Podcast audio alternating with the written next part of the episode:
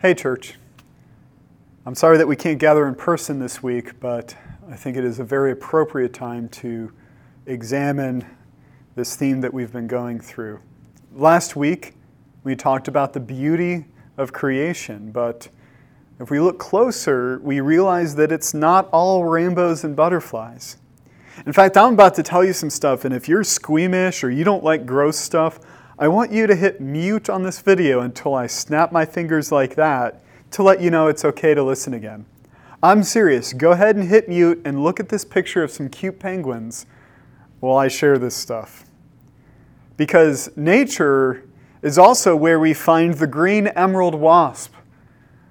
It's a wasp that hunts cockroaches and stings them in the head. And the end of its stinger can actually feel with, and it feels around in their brain for two areas and injects venom into them. And this doesn't kill the cockroach, it just makes it not want to run away anymore. The wasp takes it by the antenna and walks it to its lair, lays eggs inside of it, and the larvae eat it from the inside out. There's another parasite that goes to fish and it eats their tongue and it glues itself where their tongue used to be and eats little parts of their meals. Even these cute penguins. In the early 1900s, a guy by the name of Murray Levick witnessed such astonishing depravity in them that he hid his observations for 50 years. Welcome back.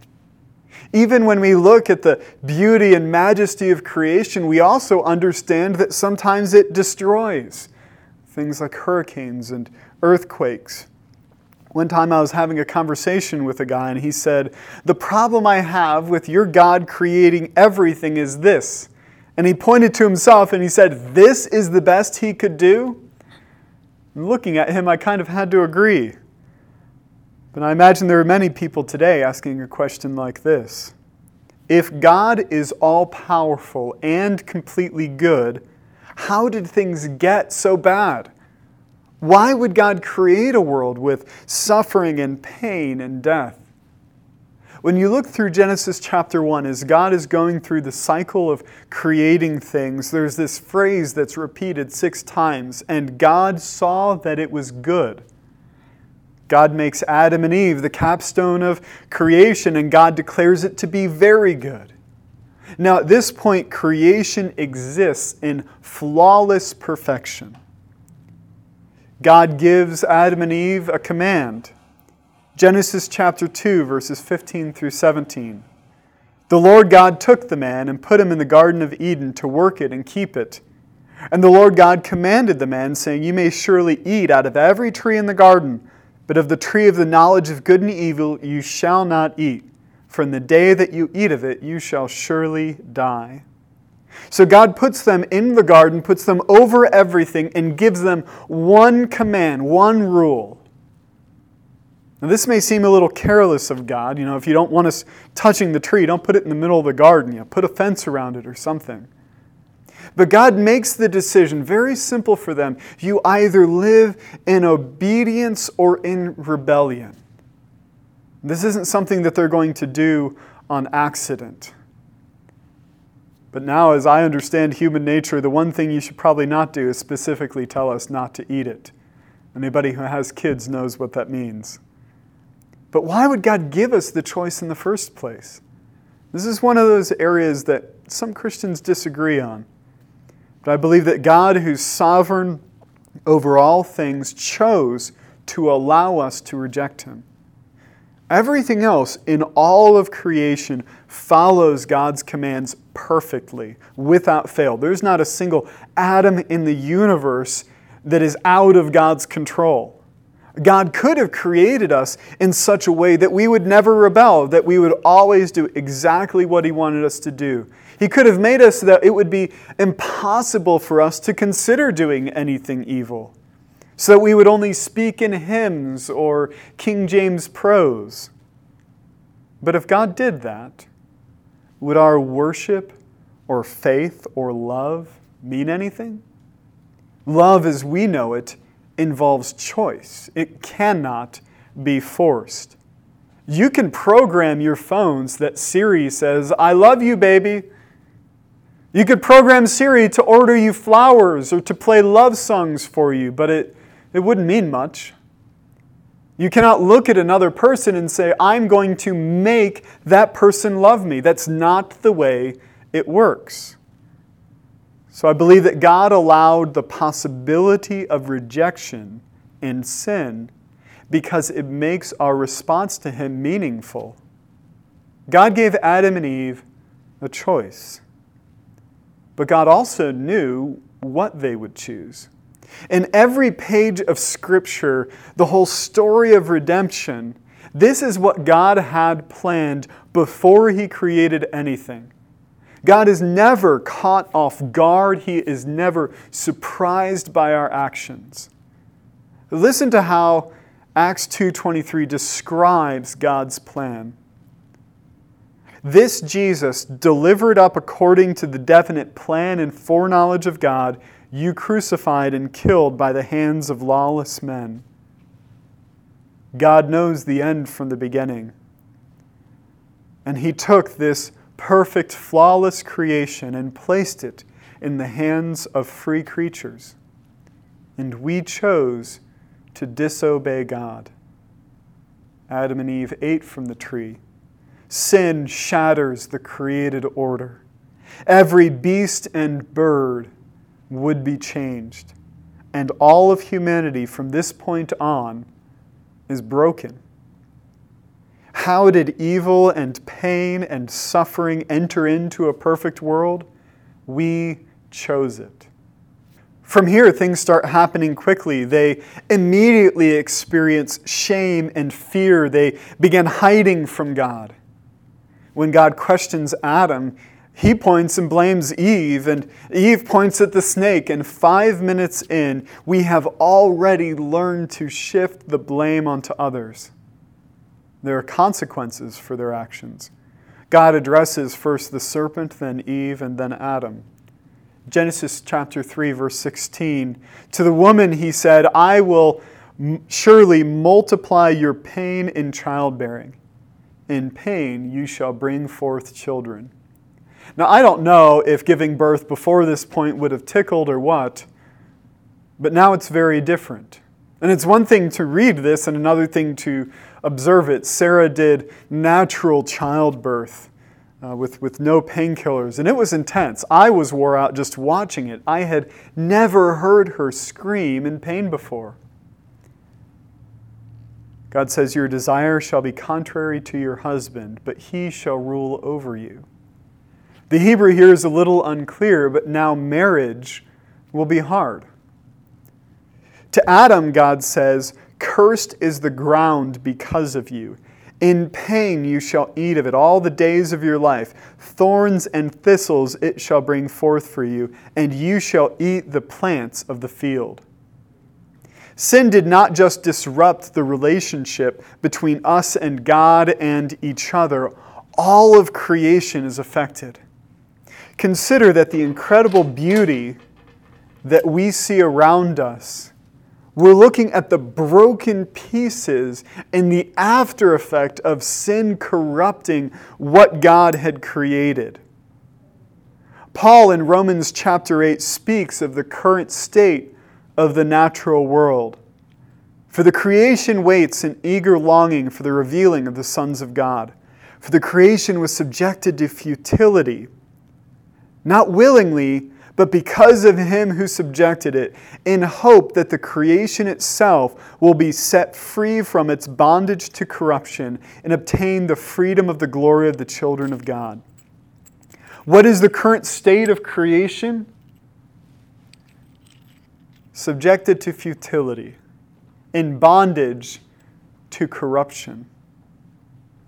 You look at even the smallest speck of soil, and it is filled with millions of strains of bacteria devouring and eating each other. You look at the savanna grasses, and every form of life is eating and being eaten, bound by suffering and death. Even fleas have parasites that infect them. Thorns and thistles now make farming a continual battle.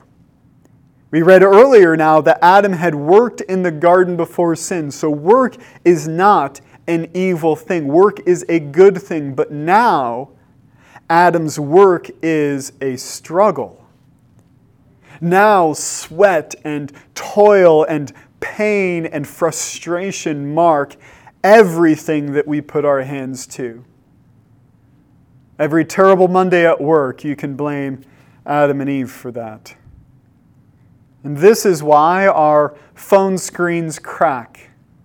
This is why our cars break down and our roofs leak. Other than styrofoam cups, nothing that we create will last forever. For all of our efforts, all of our great structures and monuments one day will become ruins. And the same will happen to us. In verse 19, God tells Adam, By the sweat of your face you shall eat bread till you return to the ground, for out of it you were taken. For you are dust, and to dust you shall return. Our bodies will slowly decay, just as God had warned them before they ever ate from the tree. Now, I try to take good care of my body. I try and be in good health, but we understand that no matter what we do, no matter our diet, no matter your exercise, no matter what supplements you take or medical advancements, our bodies will slowly lose their strength. My hair is already starting to turn gray. I guess it'll probably fall out. My joints will begin to ache in the morning. Diseases like cancer and the coronavirus now afflict humanity. And one day, all of us will die. Our bodies will return to the dust that God formed us from. Now remember, death is described as the result of sin. It is not something there from the beginning. God is the source of life, not just the creator, but the sustainer of all things. And so when that relationship with God is disrupted by sin and there's separation introduced, that spiritual death brings physical death.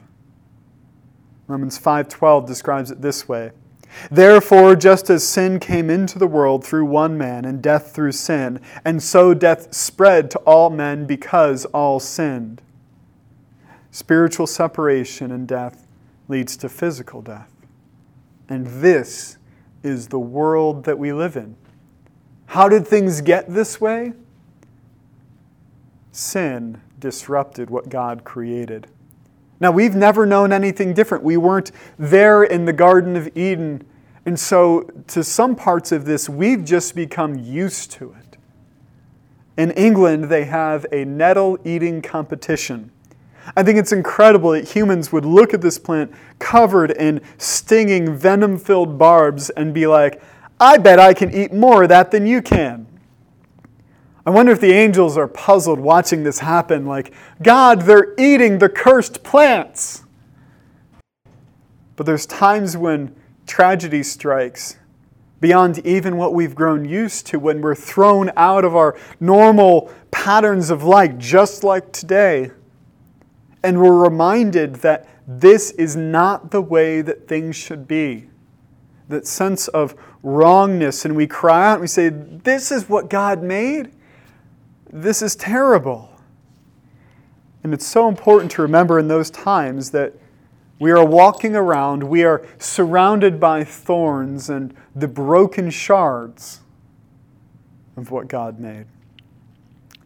You should feel this way. You should feel that there is disorder, that we're not in Eden anymore. And God uses this sense of wrongness to turn our hearts to Him. Every good story introduces a tension, a struggle that must be resolved. And so, here in the first chapters of Genesis, the creation of all things and the fall into sin sets up the narrative for the rest of the Bible.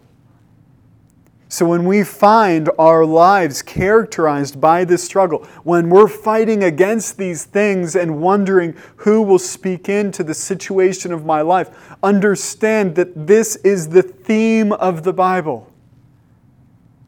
But don't miss this. The main character is God.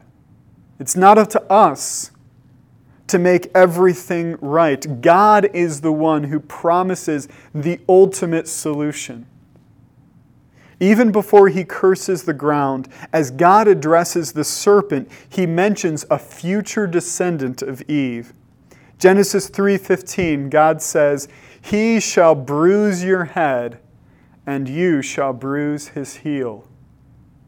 This points to the cross where Satan would bruise the heel of Jesus and he dies on the cross, but Satan's head would be crushed because sin was defeated there. This was the plan from the beginning. This plan will also include the restoration of the created world alongside us on the day when God makes all things new. But right now, we're in the in between, in the not yet. We feel the effects of the fall. We deal with chaos and disease and pain and suffering. But will you trust God's plan through this? There's hope because things are broken, but they're not out of control. Will you say, nothing is as it should be yet. And then we bring this message of hope to other people because Jesus is the answer. And it's not just for our sin by his, his death, but his resurrection points to that future hope that the lost will be found, and the hurting will be healed, and the broken will be restored one day. Until that day, we cry out longing to see God fulfill his promises. Will you pray with me? God, we look around us and it's not difficult at all to point out all the things that are flawed, all the things that bring pain, all the things that are broken. In fact, it feels like these problems are so massive, there's so little that we can do against it, it is overwhelming. And yet, none of this took you by surprise. You promised the way through this from the beginning. We see in the resurrection of Jesus that there is hope, that the victory has already been won. And God, right now we are just crying out for healing for those that we love, but also the hope of the gospel. We know that things aren't the way they should be right now, but they will be one day. God, set our hope on the mercy that will be brought to us at Christ's return. In Jesus' name, amen.